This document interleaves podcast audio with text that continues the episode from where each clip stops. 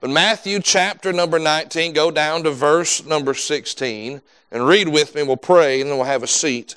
The Bible said, And behold, one came and said unto him, Good master, what good things shall I do that I may have eternal life? And he said unto him, Why callest thou me good? Don't you love it when people answer your question with a question? There is none good but one, that is God. But if thou wilt enter into life, keep the commandments. And he saith unto him, Which? Jesus said, Thou shalt not do murder. Thou shalt not commit adultery. Thou shalt not steal. Thou shalt not bear false witness. Honor thy father and thy mother, and thou shalt love thy neighbor as thyself. The young man saith to him, All these things have I kept from my youth up. What lack I yet?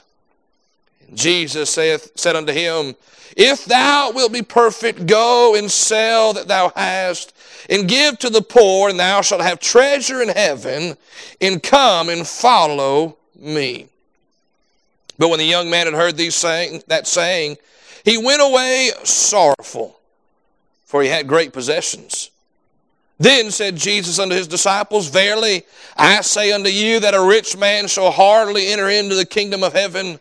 And again I say unto you, it is easier for a camel to go through the eye of a needle than for a rich man to enter into the kingdom of heaven. When his disciples heard it, they were exceedingly amazed, saying, Who then can be saved? But Jesus beheld them and said unto them, with, men this is impossible, but with God all things are possible. Let's pray to Heavenly Father. We thank you again for this morning. We thank you, Lord, for the opportunity to be in church. We thank you, Lord, for our song service. And we thank you, Lord, that we are able to lean completely and totally upon your promises. God, they do not falter. They're not flimsy. They will not flake out on us. And I pray, Lord, this morning that you'd hide me behind the cross of Calvary. God, would you just simply use me for your glory, empty me out of myself, and fill, fill me with the Spirit of God. Uh, Lord, for some of us, Lord, it has been a long week. It's been things that have taken place this week, God, have aggravated us. Lord, they've upset us. But I pray, Lord, just for a few moments this morning, God, will we get our eyes back in tune with you, back focused on you. Lord, you have not let us down this week. Lord, you've been faithful to us this week. Lord, you've loved us with a love that is unstoppable this week. God, your mercy was real to us. Your grace was sufficient. And God, your presence was felt this week. And I pray, Lord, this morning, God, that we just simply remind ourselves what wonderful things we have in you. And I pray, Lord, this morning as we preach the Word of God, would you work in hearts on an individual basis? Lord, as I preach to the congregation, God, would you speak to individual hearts this morning? And Lord, if there's somebody here today that doesn't know you as a personal Lord and Savior, God, would you save them by your grace? And Lord, those of us that are here this morning that are saved, God, would you give us a burden to witness to the lost and dying world? Lord, we know how to have and how to get and obtain eternal life, but those around us don't. Father, help us this morning to be faithful in our witness. Lord, we love you. We thank you. In Jesus' name we pray. Amen and amen. You may have a seat. Thank you again for standing as we read God's Word. And Matthew chapter number 9, verse is 16 down through 26 is a, an event that is recorded in three out of the four Gospels. It is found in the book of Matthew, Mark, and Luke. The only Gospel that's not found is, is the book of John. But we come here and we find a young rich ruler. He's a young man and he's, he's given the opportunity to ask the Lord a question. And let me ask you this morning, if you could only ask the Lord one question, it's all the only question you're allowed to ask. It's the only question that you will be able to ask. What would you ask the Lord this morning? Some of us will probably ask to explain a certain scenario or a certain uh, condition or situation that happened in our life. Lord, why did this happen? Or maybe we would ask him to explain a certain attribute of himself. God, you are holy. Could you please explain to me in detail what does that mean? God, you are gracious. Lord, could you please explain in full explanation what your grace really is? We understand this morning that what we do know about God is wonderful and good, but we have yet to, to go past the tip of the iceberg on how great God really is. And maybe we'd ask Him to explain who He is.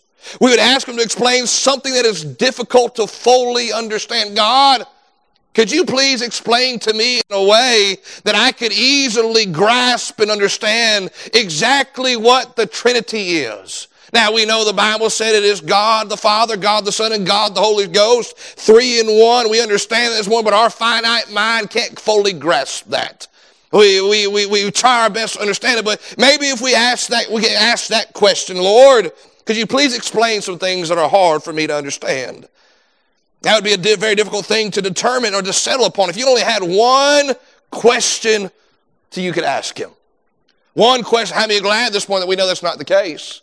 Many glad this one that whatever questions arise in our heart, whatever concerns and issues that might come across our heart and our mind, you and I can come boldly before the throne of grace and say, Lord, I don't understand this. Lord, I need help with this. Lord, why this and why that? He is God enough to answer every question that you and I could pose to Him. Do we do have to be honest that sometimes His answers are not what we expect? They're not even necessarily what we like, but we know his answer is always right. But here we are introduced to a young man who has the opportunity, he is given the floor to ask Jesus a question. And what a question he asked. He said, What shall I do that I may have eternal life? Master, good master, what good thing shall I do that I may have eternal life? That seems like a pretty good question to ask. It seems like a, a definitely a, a, wonderful question. And here's the he came to the right person to ask. There, he, he could have went to the disciples, and no doubt the disciples probably could have gave him a, a sufficient answer, but he's appealed to the one who within himself possesses life eternal. And he says, Good master, what good thing must I do to have eternal life. In Luke's gospel, he says, what, what, what good thing must I do to inherit eternal life? And he, he, he's come to the right person to ask. And as I was preparing and praying about the service, I was reminded of a conversation I had earlier this week with a man concerning this very topic of eternal life. I said, Sir, do you know whether or not you're going to heaven when you die? He said, I sure hope so.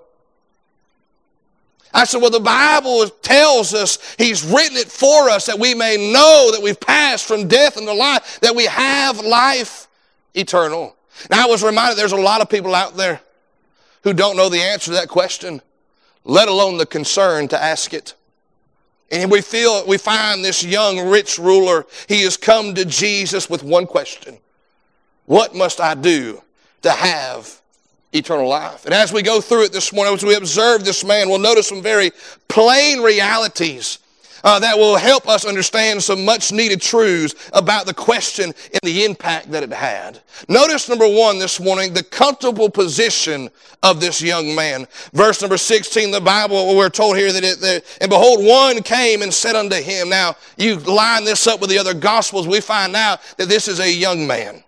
He is a, he's a, he's a, he's a good man, but he, he doesn't necessarily come to Jesus like some of the others have in the Word of God.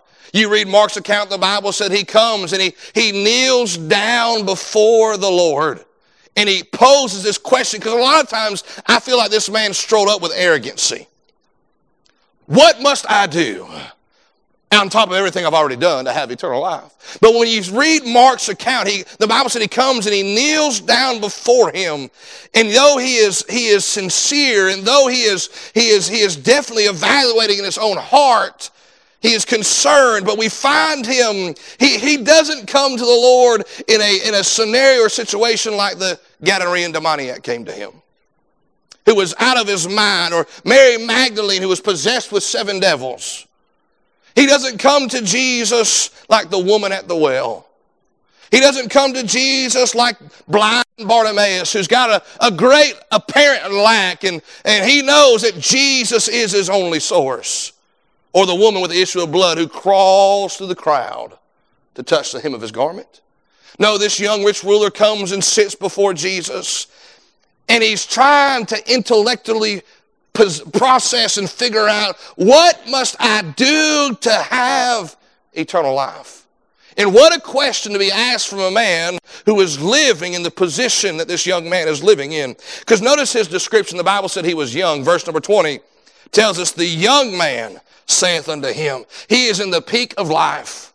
He, the, the, the, the, the issues and the problems of aging have not caught up with him yet. He does not ache and crack and creak when he gets out of bed in the morning. He, he is able to do as he physically desires because he has the ability to do so. He has vitality. He has vigor. Age has not caught up with him. He's physically able to do as he pleases. Not only was he young, but the Bible said he was rich. For he had great possessions, what it says in verse number 22. Either nowadays we drive by people, we say, man, they must be rich. As I've grown older, now I'm thinking either they're rich or they're way into debt. And I'm not sure if there's a difference between the two nowadays. No, but he lived. Here's the interesting thing: he's young, and yet he's. We understand his. He's more than likely a Jew because he has an understanding of the law that was given to Moses, the Ten Commandments. He, he understands it, he knows it. And so, if he be a Jew living in a society that is controlled and governed by the Roman government who came in and taxed the people and took everything from them, yet somehow this young man has great possessions. He's got a great amount of wealth somehow. He's amassed a great amount of wealth in a short time. He's young, he's rich. The Bible said in Luke chapter 18, verse 18, he was a ruler. Not the measuring stick, but rather he was a governor. He was a, a legislative person. He was a leader of the people. This young man in a short time frame has climbed the ladder of success. He is some, he's a mover and a shaker. He's, he's on the who's who. If there was a Forbes magazine, he probably would have been on it. But now the Bible said he's young, he's rich, and he's a ruler. Matter of fact, he has everything that we train our children to aspire for to reach for. Right? Is that not the American dream that in America, it doesn't matter who you are and where you come from, with enough effort, enough hard work, you can make something out of yourself. You can make money, you can make a, a yourself a position of power. You can do so at a young age. If we're going to be honest this morning, as Americans, we are afforded opportunities that you don't find anywhere else in the world. I, I encourage you to go step into a foreign country and talk to their children what are your dreams? Go, I just hope to survive. I hope to live by the age to the age of 30. Can I say that's not how I grew up? I grew up as a young boy aspiring to be something great. I thought I was going to be the next Chipper Jones. I thought I was going to win the Super Bowl. I thought I could be president of the United States. And here's the reality. Though some of those would probably be impro- improbable today, they are not impossible because we live in a land of opportunity. But here's this young man who has everything that we as Americans oftentimes ex- desire and aspire for. But not only his description, but notice his dedication. Chapter verse, uh, verses 17 through 20. He was a serious young man. He didn't play with this thing. He was serious about who he was and what he, what he desired to do. He asked Jesus, What things shall I do that I may have eternal life? Into verse 17, Jesus says, Keep the commandments. To which this young man responds, Which? Which ones should I keep? So Jesus answers him, Thou shalt not murder, thou shalt not do no murder, thou shalt not commit adultery, thou shalt not steal, thou shalt not bear false witness, honor thy father and thy mother, and love, thou shalt love thy neighbor as thyself. And what does he say in verse 1? I've kept these things from my youth up. Here, here's an interesting thing. I got to thinking about this. This young rich ruler is everything, once again, that we are trying to teach our children to do and to be. I mean, listen, if you've got a child that doesn't commit murder, that doesn't commit adultery, that honors you, that doesn't steal, and doesn't lie, I think you've raised a pretty good kid. Matter of fact, it'd be a kid I think any parent would be proud of. But what we have to realize when we're training our children, we're not just training them to be good, productive citizens in America eh, or in society, but there has to be an aspect of eternal life tied to it. Because if you and I teach them to be good, but never introduce them to Christ into his eternal life, we have failed as parents. This young man was dedicated. He had a clean record and a wonderful testimony. He made conscious choices to do right. He was set apart. He was different from everybody else. But then notice his discernment. In verse 20, he says, I've done all this. Could you imagine being a young man at his age, having all that is he has and accomplished all that is accomplished, and to have the record that he has? Yet he had discernment. He said, There's one thing I know I don't have it's eternal life. I don't have it. He said, I haven't found it in my riches. I haven't found it in my position. I haven't found it in my power. I haven't found it in my clean record. He said, I know there is something that I lack or that is keeping me from having eternal life. Boy, how many remember the day when you realized all that money you had didn't matter? All that power you thought you had didn't matter. All that you thought you accomplished had, didn't really matter because in the first time in your life, you realized that you were a sinner on your way to hell and your money couldn't fix it, your power couldn't solve it, and people couldn't help you. You came to realization, what am I missing? What am I missing? Let me ask you this morning, do you have eternal life? Or are you afraid because there is something, or that is something that you're lacking this morning? We see this comfortable position, this young man. He said, How can I have the one thing that I'm lacking? Not the, notice not only the comfortable position of this man, but notice the challenge raised by Christ. I said that Jesus answers his question with a question. Now, let me ask you, why didn't Jesus just give me eternal life? I mean, blind Bartimaeus, thy, my, my, thy faith has made thee whole. You can see he dried up the uh, woman with the issue of blood instantly and she was healed. The ten lepers, as they went to the priest, were instantly healed by Jesus. And yet here comes this young man who has flung himself down at the feet of Jesus and saying, What do I lack? And Jesus could easily say, Me. You lack me. But Jesus raises a challenge to him or he challenges his thinking. He, he, he, he's trying to help you and I understand yes, grace and salvation is free, but it is not given out flippantly. It is not something that you and I do on our timetable. It is not at our bidding or at our, at our, our, our schedule this morning. We understand that God is holy and God is sovereign. And when He pricks our heart, the best thing we can do is listen and obey.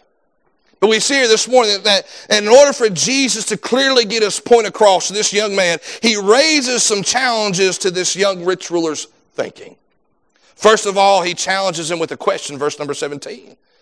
And he said unto him, Why callest thou me good? And if you would have stopped right there, this young man could have gave him a lot of different answers. Well, you've got a crowd following you. You've got disciples coming after you. The government hates you. You must be doing something right.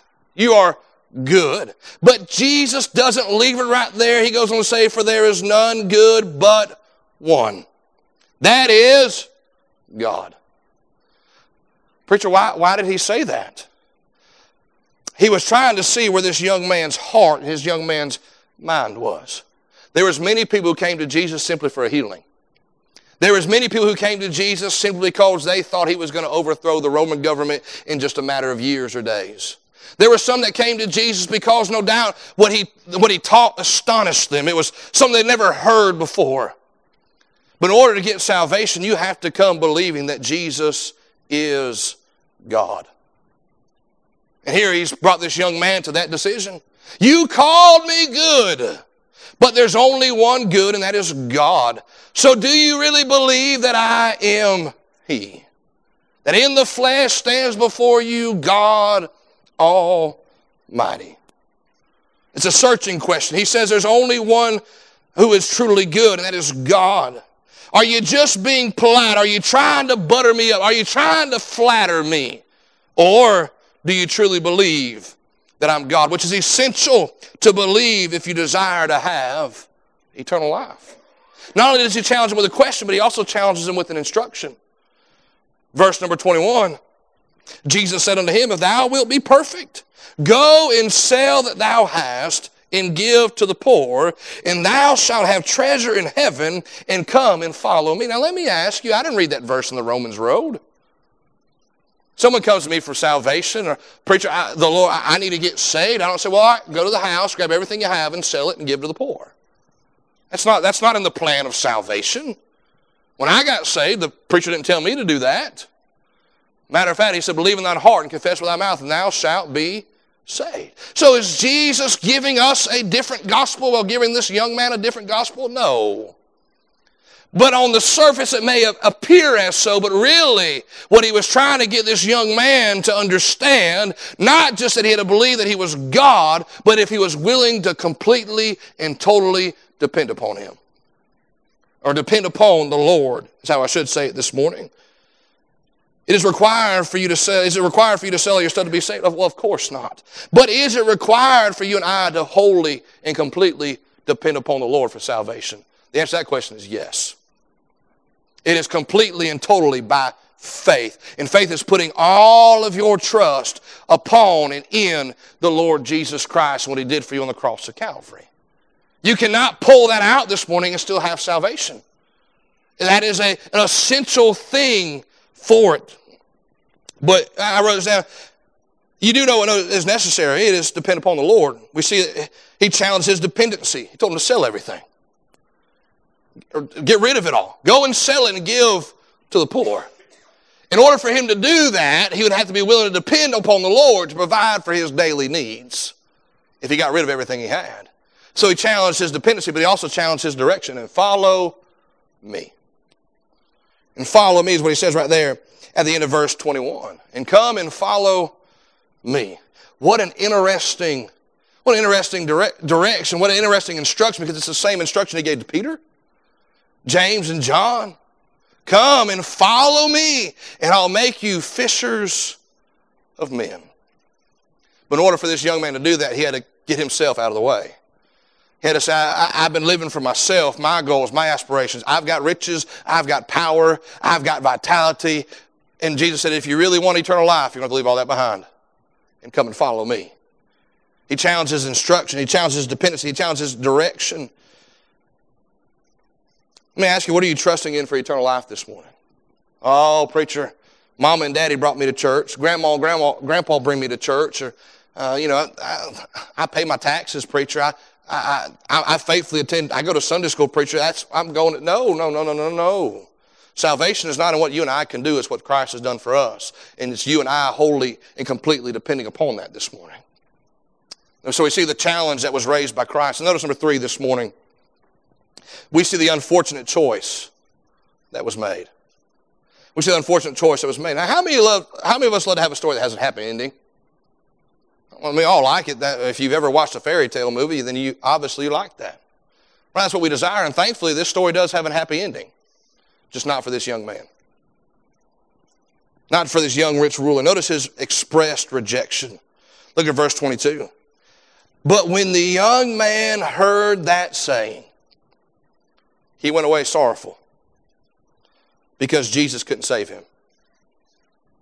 Because Jesus didn't have enough power to save him. Because Jesus wasn't willing to save him. Because Jesus was not willing to give him eternal life. Now, the Bible said he went away sorrowful. Why? He had great possessions. There was an expressed rejection. Now, I want to say this morning great possessions aren't bad until they possess you. Until that's what you live for. You have to put the things of God on hold because there's something that I want or something that I desire. Imagine what that must have been like at the end of his life. There he is, surrounded by all his stuff. He's moments away from eternity, knowing that he lacks eternal life. All that stuff he left Jesus for probably lost its value. Probably was not as meaningful to him anymore. And we're living in a generation, a time where so many people are fixated on stuff as one who is stand, uh, stand before a congregation with a casket laying before me, I've never seen anybody, anybody walk up there and say, boy, boy, I'm so glad you had so much stuff. I'm glad you had so many things. I've never stood up before the congregation and said, you know what makes me feel better about all this that's taking place? Yes, it's hard and yes, it's difficult, but I just want to thank God he had many things. He had a bunch of stuff. He had possessions. No, what brings comfort at a funeral is when I'm able to stand up with a clear conscience and say, this person knew the Lord. This person had eternal life. And I say that that's the only thing that really brings comfort. And it brings joy into the congregation. But here's an expressed rejection. Stuff loses its value when you're about to face eternity without Christ. Especially when you know you could have chosen Christ. When he gave the express invitation follow me, depend upon me, and you'll have eternal life. His expressed rejection. Then notice his expressed reality. He's walking away sorrowful. And Jesus looks around those who are watching and he realizes or he, he understands this is a wonderful teaching moment. The Bible says right there in verse number 23 and Jesus said unto his disciples, Verily I say unto you that a rich man shall hardly enter into the kingdom of heaven. And again I say unto you, it is easier for a camel to go through the eye of a needle than for a rich man to enter into the kingdom of God. They are watching this young rich ruler walk away. I mean, you got to understand. These fellows have left everything. These fellows are following Jesus. They are learning from. They are a disciple. They are a student of the Lord Jesus Christ.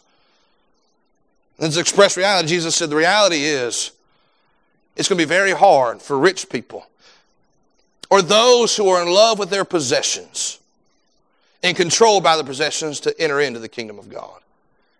To go to heaven when they die. Why? Because that's what they're dependent upon. The express reality that Jesus teaches here is that pride is the root cause of every person who will go to hell this morning. I know better. I'm capable. I have the ability. Uh, I, I will impress God. One of the greatest things I ever learned in my Christian life is that nothing I do impresses God. Nothing I do or say or achieve in my life, God says, wow, didn't know you could do that. You want a plaque? You want an award? Here you go. No. The express reality is that I know that I need the Lord. And here's the thing we, we often think, well, preacher, of course, it's easy for me to believe. I'm broke, preacher. I'm poor. The reality is, we live in a, around people who are in the same social economic background as we are, who think they're rich, who think they have more than enough. And it is not the possessions that are keeping them, per se, from receiving eternal life, it's their pride. I don't need that. That's not a requirement for me. And then Jesus gives this wonderful illustration. He said, It's easier for a camel to pass through the eye of a needle than for a rich man to go to heaven. I read a book not too long ago, and it was about ancient customs.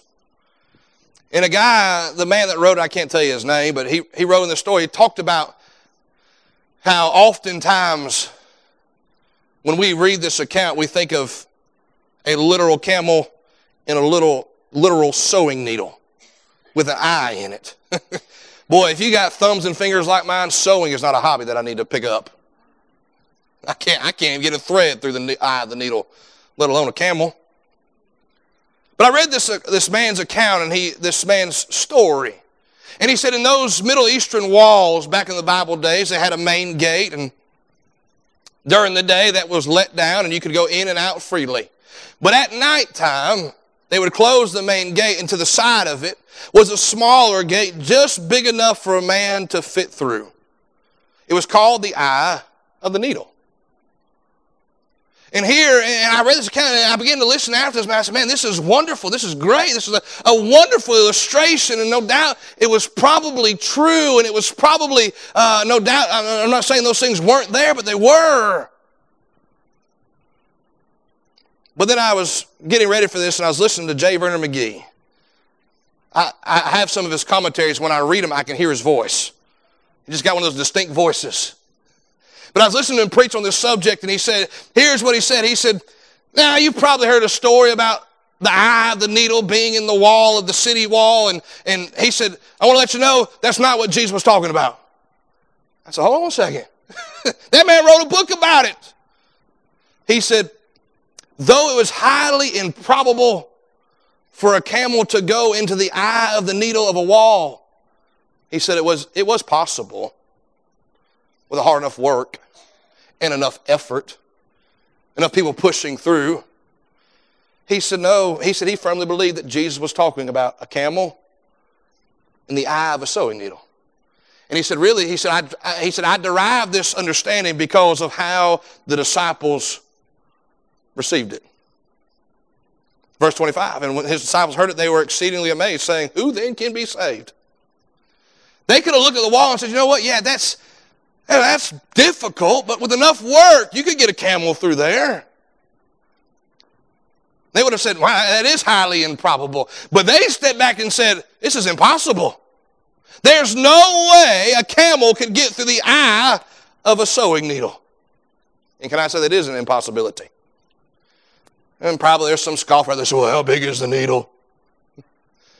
You build a needle big enough, you can get a camel through it. They said, they've been following the Lord. I mean, they, they, they left life and family behind, and they're saying, I'm not even sure I'm saved now. How can we be saved? He said, You can't put a camel through the eye of a needle. And Jesus said, Well, don't worry about it. He expressed reality that yes, it is difficult for those who are allowing their earthly possessions to rob them of life eternal to get into heaven.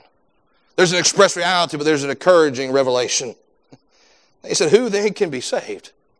It's impossible. We'll go down to verse 26. Jesus beheld them. Jesus looked at them.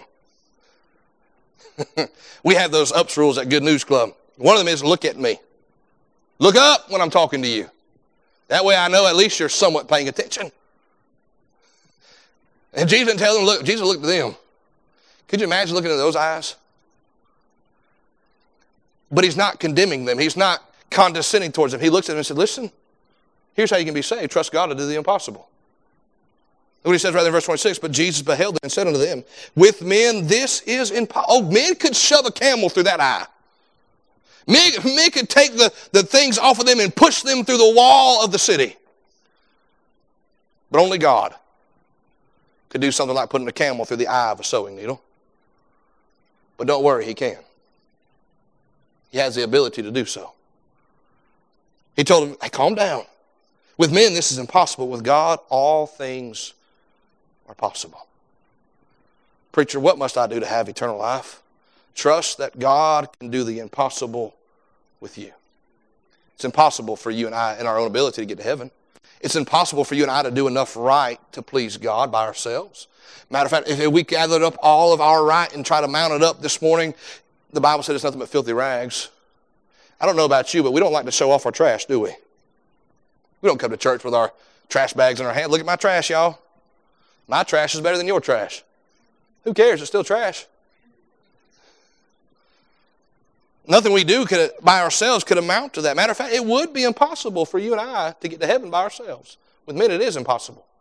With God, it is very possible. How? He died for you. He shed his blood for you. He was the willing sacrifice for you because he knew you could not do it for yourself. I'm thankful this morning that God did the impossible for me. And now, what ought to be an impossibility for me to have eternal life? I have this morning. Why? God did the impossible. One question What must I do to have eternal life? Trust God to do the impossible. Let's all